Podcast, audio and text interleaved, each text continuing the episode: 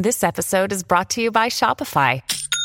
Forget the frustration of picking commerce platforms when you switch your business to Shopify, the global commerce platform that supercharges your selling wherever you sell. With Shopify, you'll harness the same intuitive features, trusted apps, and powerful analytics used by the world's leading brands. Sign up today for your $1 per month trial period at shopify.com slash tech, all lowercase. That's shopify.com slash tech.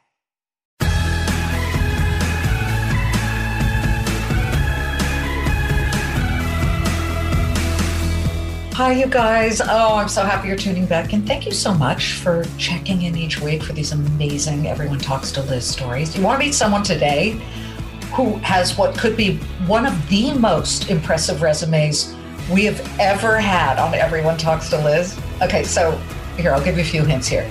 At age 17, straight out of high school, he started working for Google as a software engineer.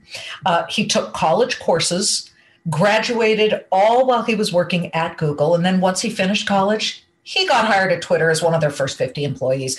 And he just now launched his first startup. Trust me, the list goes on.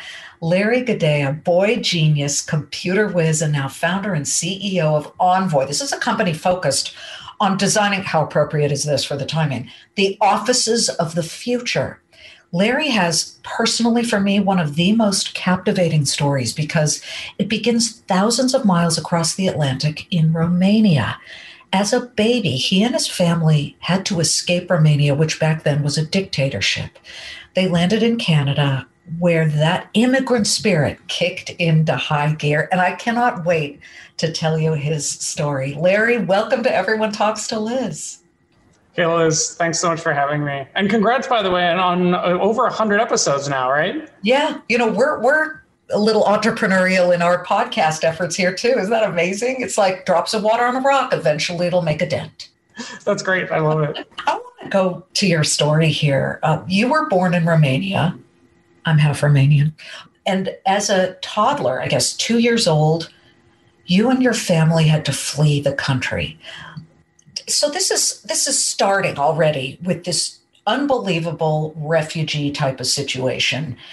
And it, it, ends up with such an incredible story of success. But what was what was going on in romania at the time? Tell our listeners. Yeah i mean so i was two years old so so i wouldn't have direct experience as to all the complications there. But hey it's it's basically it was this communist government and it was right near the end but it was kind of like you never really knew what was going to happen. So, yeah, my parents were super not cool with the situation, and there's all this stuff going on internally, and they really wanted to get out of there. So, it was really interesting. I basically got to this point where I got they when you leave the country, even if it's for like a vacation or whatever, you need to kind of they had this policy that you could go vacation as long as you leave a child behind. Oh. And like I was that child that was allegedly left behind. But what little did uh, I guess everybody know, they kind of put me in the backseat of this car, and then off we went on our way through multiple countries to Germany, which is where we were kind of temporarily, and then basically from there to Ottawa, Canada, which is where I grew up. Okay, sorry, I have to stop and, and rewind the tape here. Now, I know you were probably too young to remember, but what were your parents telling you of the secret plan? I assume it was secret because, same with Russia, you were not allowed to leave. I mean, great, leave a child behind. They didn't check. And were you were you hiding? Did they have you sort of underneath the floor? It was like a hiding thing going on. Like, I mean, the, the point is that like they really it's kind of these governments don't really want their people to all go. If your whole family goes, you're not coming back. And you're probably not going to be very positive about the, the communist regime, I guess. So basically, they they wanted out. They wanted. They were very educated. They were. Um, they kind of. My dad was working for, he was an engineer. He was working for like the local telephone company, like designing different switches and all that. My mom had like almost, I think it was like a master's in like biology. She was a school teacher teaching that subject. And basically, like they had it pretty good in terms of jobs, but they thought that hey, for me and my brother, there could have been a much better place. And uh, and this started a whole process of uh, they when they decided, and it's like hey, let's go, and and they did. My my ancestors ended up in Canada as well. So, Ottawa, why Canada? Uh, were there relatives? Was there an opportunity there for you? Yeah, I mean, it, it's this was like uh, what was this? Uh, early '90s, late '80s, and and COBOL. I guess COBOL is still back, but COBOL was a really big thing for the Canadian government. They needed people from anywhere in the world to help them with their, I guess, IBM mainframes. So my dad happened to know these things, and and he his experience was perfect for this and and he was he applied there. They flew him in. He was only there on his own probably for a good like two three months while they did some sort of trial period. And then once they were good that he knows what he's talking about they basically got visas for all the rest of us. And by the way at this time we were in germany and and we had escaped from romania. We went to germany.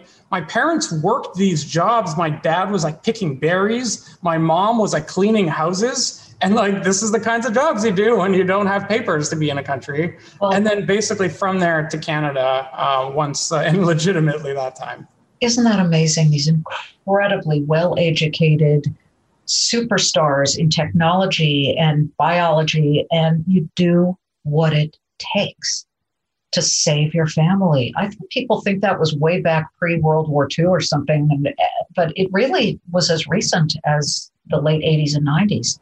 So you're in Canada. What are your earliest memories there?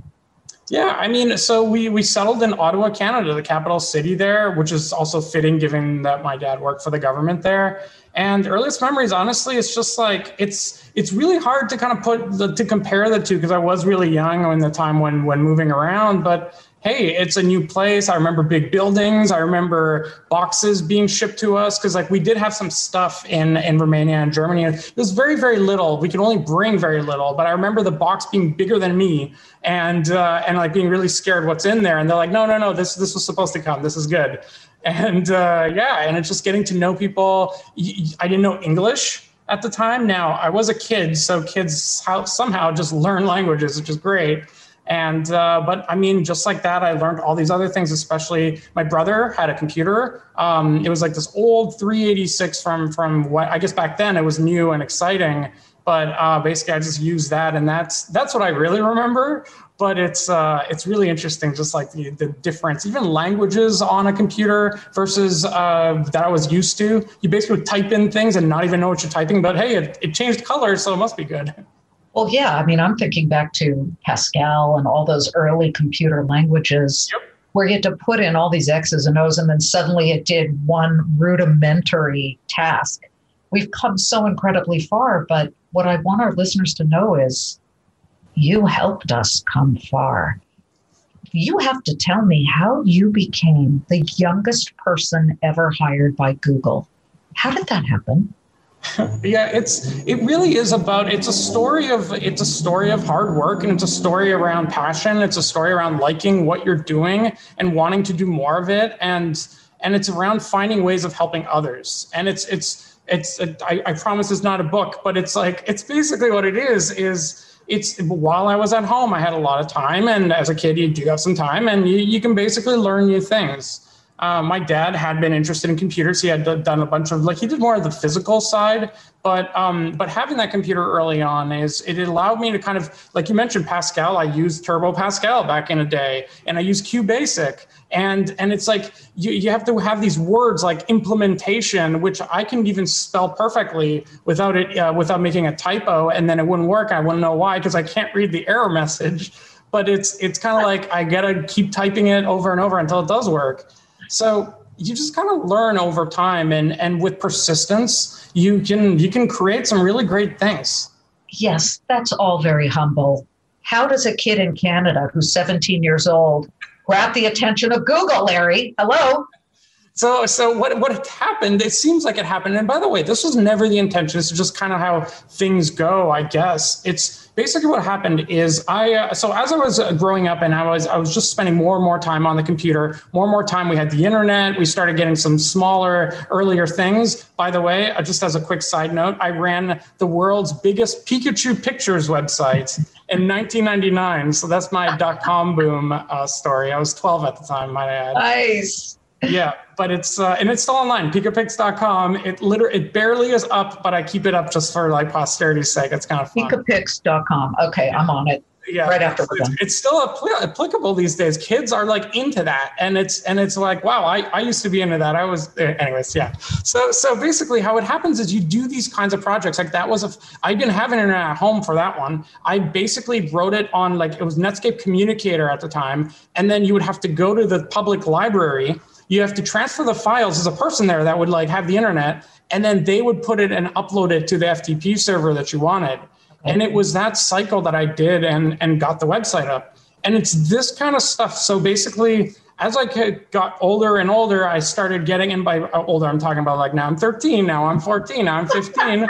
um, I basically okay. So now it's like these are the teenage years. Now somebody who's on a computer all the time in their teenage years, like their their form of rebelling is learning really crazy stuff about the computer. So in in this case, when I was younger, I basically what I did is I got into it's called a game copy protection cracking.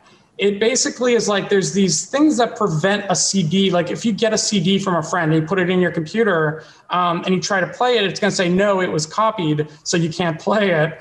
So um, what I did is you can modify the executables of these things to make it such that it doesn't check for that CD anymore. Uh-huh. So so basically what that requires is it requires a lot of the you have to like know the executable format, you have to know all the different like how the machine actually reads the code, uh, which is very different from what people normally code these days. Like if, as a programmer, you code something very different from actually what it runs. And I learned this really well because this is what I just did. I want I liked games, I liked like friends and it's like basically this was this was how I understood how how these computers worked. Now, let's fast forward to actually answer your question. Let's fast forward to 2005. Google launches this product called Google Desktop Search. It basically let you search a computer much like you would the internet. So you type in like, I don't know, story about beavers. This is Canada, and uh, and basically uh, on Google you'd get a whole bunch of stuff about beavers. But on if you search with Google Desktop Search installed, you get actual documents, Microsoft Word documents on your computer that have that are about beavers. And that's really interesting because I was like, oh, this is really cool. I can search for all my book reports and like all these other things that they made me do in school. So, but the thing is, you can't do that on on its own. Like you can't you can't do it for every type of file. And I happen to be because it's Canada apparently, I used WordPerfect, which is like was a competitor at the time uh, to Microsoft Word, mm-hmm. and a whole bunch of. it turns out and so, so I wanted made to, for it to work in WordPerfect. So I basically made all these modifications to the executable of Google instead of a game this time. It was like Google's Google Desktop Search, and I made it also search WordPerfect files. And then I put it up online, and then all these people, million, literally millions of people, in the span of like a couple days, found out about this and installed this modification to the Google thing, wow. and then it, it blew up. Why did it blow up? Well, it turns out a bunch of lawyers were required at the time by law to do transcripts in Microsoft uh, or in WordPerfect. Right. So there was a really strong desire for people to search stuff on their computer, which was like lawsuit, I guess, like transcripts. And this thing just blew up. Everybody wanted uh, the ability to use this Google thing that searches really quickly your computer. And it got the attention of Google after some amount of time, very quickly, might I add. And uh, yeah, that was that was fun.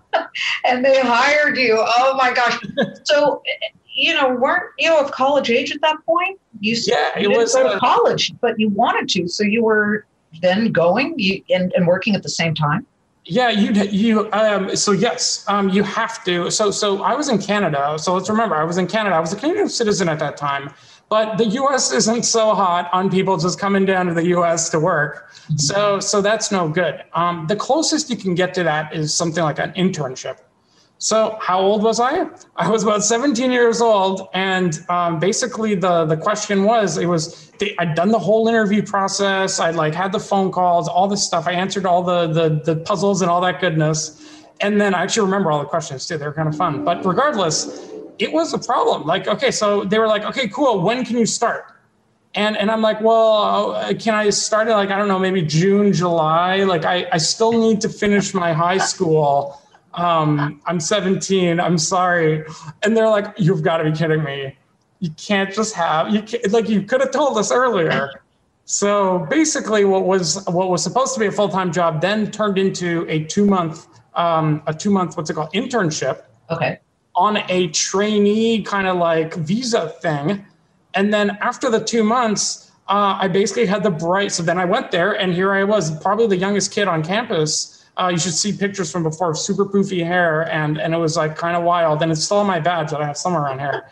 Um, and uh, basically, they it was good. It was like I was doing exactly the stuff I was doing at home. They loved it, and off it, and then I just renewed it nonstop uh, for basically four years mm. on during the summers, and then uh, I'd be working. Uh, what was it, eighteen hour, twenty hour weeks wow. from uh, while I was in school.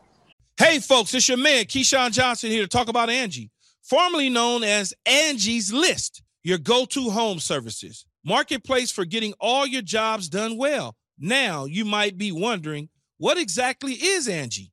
Well, let me tell you, it's the nation's largest home services marketplace, connecting over 150 million homeowners with skilled professionals to tackle any project, big or small. As a homeowner myself, I always have things I want to work on for my house, whether it's general home renovations or fun projects like putting in a pool. With over 200,000 pros in their network, Angie makes it a breeze to research, compare, and hire pros, ensuring every job is done well. Whether you're fixing a leaky faucet or planning a full kitchen renovation, Angie's got your back. And get this, folks. Angie's pros aren't just any old contractors. They're your neighbors, often running small businesses right in your community. Plus, they've been rated and reviewed by others in your area. So you know you're getting quality service. So why stress over home projects when you can turn to Angie? From finding the best price to scheduling a pro at your convenience, Angie's got you covered every step of the way. So get started today at Angie.com. That's Angie.com or download the app today to get started on getting all your jobs done. That's Angie, your trusted ally in home services. We're not done yet. We'll be back in a moment. Give me one of the questions on the Google job application to see if I could ever get hired there? Honestly, I'm gonna have to remember all the details. Like they're, they're, they're, it's very detail oriented, so they do different things. Like it's the classic rope thing where you burn one side at one point and the other one at another point, and then okay, like when do they meet? I'm an idiot. I can't do the rope thing. Okay. Well, you're not burning rope all the time. okay, you end up going to Twitter once you graduated. You were one of the first 50 employees. Yeah. What's interesting to me about that is this is this is the cowboy era, right? I mean, this is the wild west of yep. the internet. So, what was it like working with Jack and Evan and Biz? Those, of course, were the three founders of Twitter. Yeah, no, they're they're awesome. I mean, okay, so I joined Twitter because I wanted something. I I knew I always wanted to start a company. I just didn't know when and how and all that kind of stuff. But I knew that by joining Twitter versus continuing on at Google, uh, this was after I got my college degree, so I could legally come here. Um, it was a great opportunity for me to really learn about companies. Twitter at the time was 40 people. And it was basically, yeah, it was Jack, Ev, Biz, um, after a little while, uh, Dick Costolo was there, and it's it was really interesting because these people they all were very like they just thought of the future as like this big anything's possible kind of world. Mm. And and let me remind you, I am from Ottawa, Canada, where like I grew up. That is a government city. Everybody there is like bred to become for the government. Yeah. So imagine the conservative world of the government versus this high like cowboy era. It's a whole different world and especially when you compare it against stuff like google and, and my my experience there it's like a lot less organized too but it's like that kind of thing's okay when it's a small company everything's disorganized it's basically who can who can tolerate the environment versus who can't and I love that because uh, you know people want to walk in the door into an office that's established and everything's ready. Folks, you've got to break yourself of that. Some of the greatest gains come at the most unsure times where you can't see around the corner. You don't know how deep or how shallow the water is that you're jumping in, or how cold or how hot. And, you've got to do it because that's the real moment. You know, the biggest risk you can take is not taking risk. You've got to take risk. That's for sure. You're going to win out. Am I right?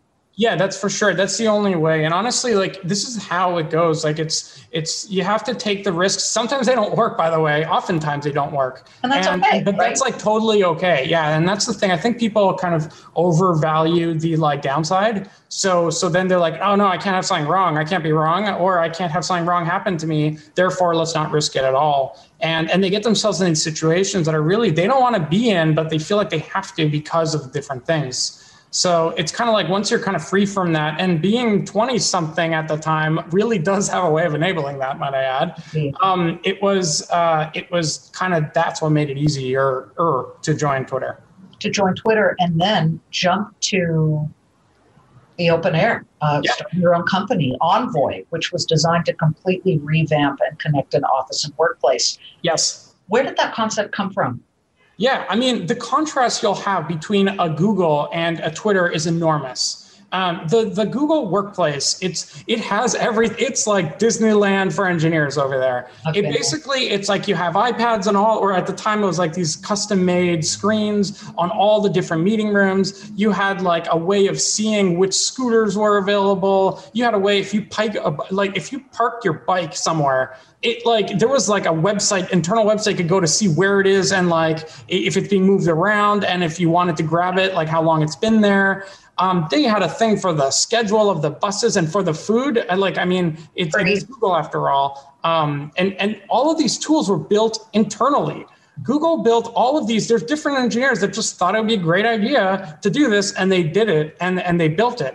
And what I noticed was that like Apple also had their whole set of this kind of stuff. Um, Facebook eventually also got all their own stuff like this as well. And there isn't like some, there wasn't some company that was building these for them. They all did it independently.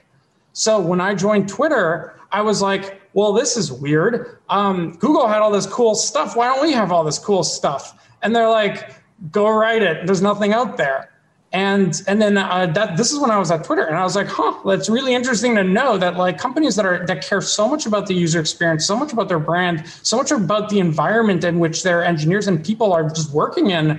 Huh, that's weird that they wouldn't have this mm-hmm. access to this kind of stuff. I right. bet you if they did, this would make a killing. And, and, and, and killing, but yeah. And hence Envoy, and hence Envoy is formed. Okay, so Envoy is born talk about the difficulties of beginning this business. I mean, uh, the early days are really tough. The early days are, are tough because you don't you don't know if what you're working on is going to be big. You don't know how much to put yourself out there. The more you put yourself out there, the more it's kind of like, hey, if it doesn't work, then there's you know we're going back to the failure and risk thing. And everybody has some tolerance of risk, and mine is not a thousand percent. It's it's like some normal amount plus a little bit. So what happens is like it actually started as this other company called Outrageous Labs. And it was just like basically a tiny thing. It was a labs company. It just happened that our first product was the one that worked.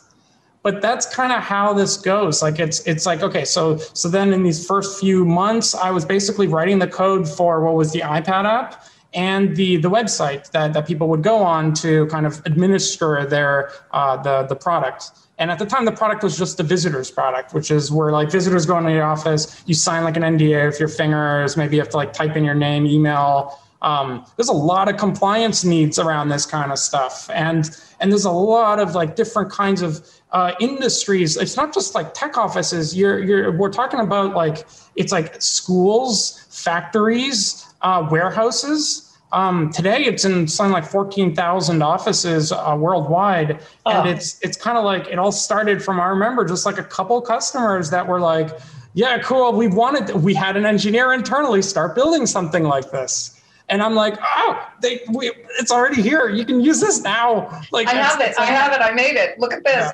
Well, tell us about the Office of the Future and what three things you offer. Pick three things that I would notice in an envoy office?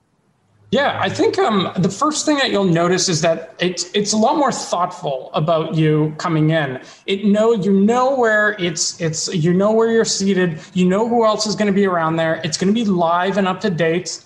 That's a really the thoughtfulness is really important. If you're the last one in the office and it's 11 o'clock at night, maybe the lights won't just turn off on you and and that's like the kind of world where it's like it knows you're there and it's highly contextual to to where you where you are and and what you're doing there I think another thing that's really, really important about this kind of office of the future is also around the data that is available to the company so they can make really smart decisions. It's really, really, it's like this kind of central brain of the office. We're building what is like a, an office OS where all the different things, be it the people moving around, be it the like where where are people on average? Maybe we should open up these desks and turn them into a meeting room. Hey, this space is way underutilized. Um, there's a fact, like what is it? Four four out of five meeting rooms they're they're uh, they're occupied well, but that one in five meeting rooms is booked, but no one's in there. That's a lot of wasted real estate, expensive real estate, might I add, uh, in an office and like this is where the data really could could show to facilities managers and and everybody else and security and uh, office managers depending on the size of the company it could show them hey this is where this is where you can see some real efficiency benefits. Is it a little big brothery? Help me understand this. It's it shouldn't be big brothery because it's kind of like you're getting benefits out of it and it's also like this is only really with the company, and the company already has this information as well. Like they can kind of like they basically can just walk around and see, hey, this meeting room is wasted. Um, I would very much like to know if if if there's a meeting room near me that's available right now, as opposed to waiting a week when they finally start opening up, because there's always uh, rooms booked in advance. And this applies for desks and and uh, and so much more, and also who's in the office. Let me ask you about what's happening today. Offices are starting to open up again after the vaccine rollout. Some major companies like Google and Twitter are saying, you know what? Stay at home forever if you want. What do you say to that? Will the office ever be the same? I think um, I think it may be similar to the way it was before, but it's going to be a little while until it is. It's it's all about this concept of like hybrid work, and and as the uh, as the as people kind of they're at home now, and then they're going to go to the physical office this this movement is going to take a while. It's going to take several months to possibly a year or two. And the concept is you want to be able to schedule people who are going in and and when. So it's like a groups of people and and when they're going in, which days of the week, and, and where do they sit, by the way? And, and that's a very important piece. It's like, hey, it's going to place them all together, and there's going to be a meeting room near them, and it's going to ensure that there's adequate food and that there's adequate. The lighting is going to work. The floor is open. Uh, these kinds of uh, thoughtful things are what what people are going to expect, and and it needs to be compatible with the people at home uh, if so so the world that we're going to see in this hybrid work is this concept of it's going to be okay to be at home and it's going to be okay to be at work. It's just you need a way of keeping track of it and being thoughtful about scheduling it. If i asked you what is the one thing every office really should have whether it's related to your business or not. Okay, so some people say, uh, well, a, a, a plant on your desk, or or some or or some type of little mini rock garden to keep you calm. What would it be? I think honestly, I think it's a care for the employee experience. I think that's what really what it is. Like a, a, lot of people see a workplace as this thing that you kind of put a bunch of people inside of, and then that's it. You got a workplace. I think you'll notice a pattern where all of the major tech companies that really are just taking all of the top slots on on on the fortune lists and, and beyond they all are have really nice offices. And it's not because they just have money to burn it's because this is how you attract really great talent by caring about the employees inside the building and by giving them an environment where they feel good working amongst others in high energy high innovation high creativity inspiring places so what Envoy is doing to help this is basically just helping with like, hey, what can we do to automate all the nitty gritty, all the little things that, that were a pain before? Uh, find rooms instantly, find desks, uh, like find people who's in today, uh, find out the news all on a mobile app. Like this is where we see the future, and and it's just like the workplaces need to earn the people back, and they need to do that through experience. Larry, what do you do for fun? I mean, when you're away from building the office of the future and you're away from your office, whether it's at home or at work, what are your hobbies? I'm always interested to know. I mean, you're such an optimistic guy. You, you bounce back no matter what failures hit you in building this thing. But what do you do to keep fresh ideas flowing in your mind? Well, there's a lot of stuff going on in crypto these days. That's for sure. that's, that's really fun. I know you were talking to uh, uh, like the the NFT guy, and it was like it's it's really interesting. I mean, it's it's a world out there, and it's really fun and it's interesting. It's very all the all the projects have like colors all over them. They have these wacky names, and and it's a very light-hearted world. And I think that that's like just like representative of kind of what I like to see in the world.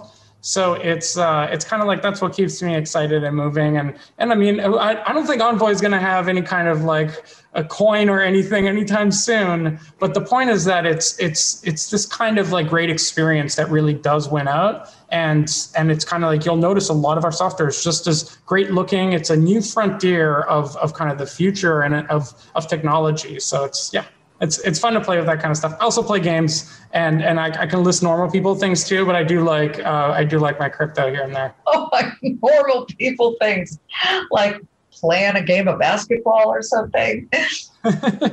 yeah, I, I, did just water cool my uh, my PC over the over the weekend, so that's really good.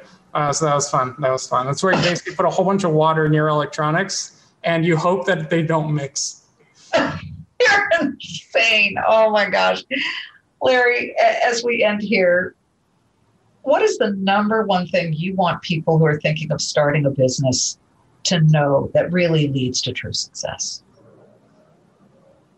I think it's it's really all about the risk tolerance and the um, it's about like being just sold on something and just doing it no matter what. In a world where people are changing jobs every one, two, maybe if you're lucky, three years, mm-hmm you're getting in this cycle of like never really learning about what happens to a decision two, three, four, five years down the road. That's when really the interesting kind of insights come out. And I think people need to just like, if I could say one thing, it's like people need to stick with their thing a lot more. And, and this is just industry wide because you do not become really good at something if you keep switching all the variables all the time. And yeah, I think that you can get some really good stuff out of it. You have to be ambitious though, and you have to uh, constantly push yourself and everybody around you. But yeah, I think it's just like persistence is by far the most important uh, quality that somebody can have. I um, totally agree. I totally agree. Larry, it's great to hear your story. Good luck with Envoy. Um, I would say make sure that the, the Office of the Future still has candy in a vending machine. That's really important to me. yep, yep. And it'll make sure the vending machine is always stocked. That's what the Office of the Future will do. Aha! I like it. Good luck to you, Larry. It's great to talk to you. Thank you so much. Absolutely. Thank you. It was a lot Larry, good day. What you guys, I mean, I wish that you could just take some of that optimism and that gutsiness that he has and and apply it to yourself you know, it's really important because you get one shot at this life. Guys, we're on this planet for such a short time. Go for it. There's no dress rehearsal. This is it. So I'm wishing you luck. I hope that you, glean a lot of energy from this. Thank you so much. And we will see you next time right here on Everyone Talks to Liz. I'm Charles Payne. Listen to my Unstoppable Prosperity podcast so I can get you making money right now. Whether stocks are hitting new all time highs or in free fall mode, opportunities abound. So, why are so many potential investors still sitting on the sidelines? In a new season of my podcast, I'm going to get you in the game. After 38 years on Wall Street, I'm ready to impart some lessons and get you invested in the greatest wealth generating machine in history. Listen anytime, everywhere at foxbusinesspodcast.com or wherever you listen to your favorite podcast.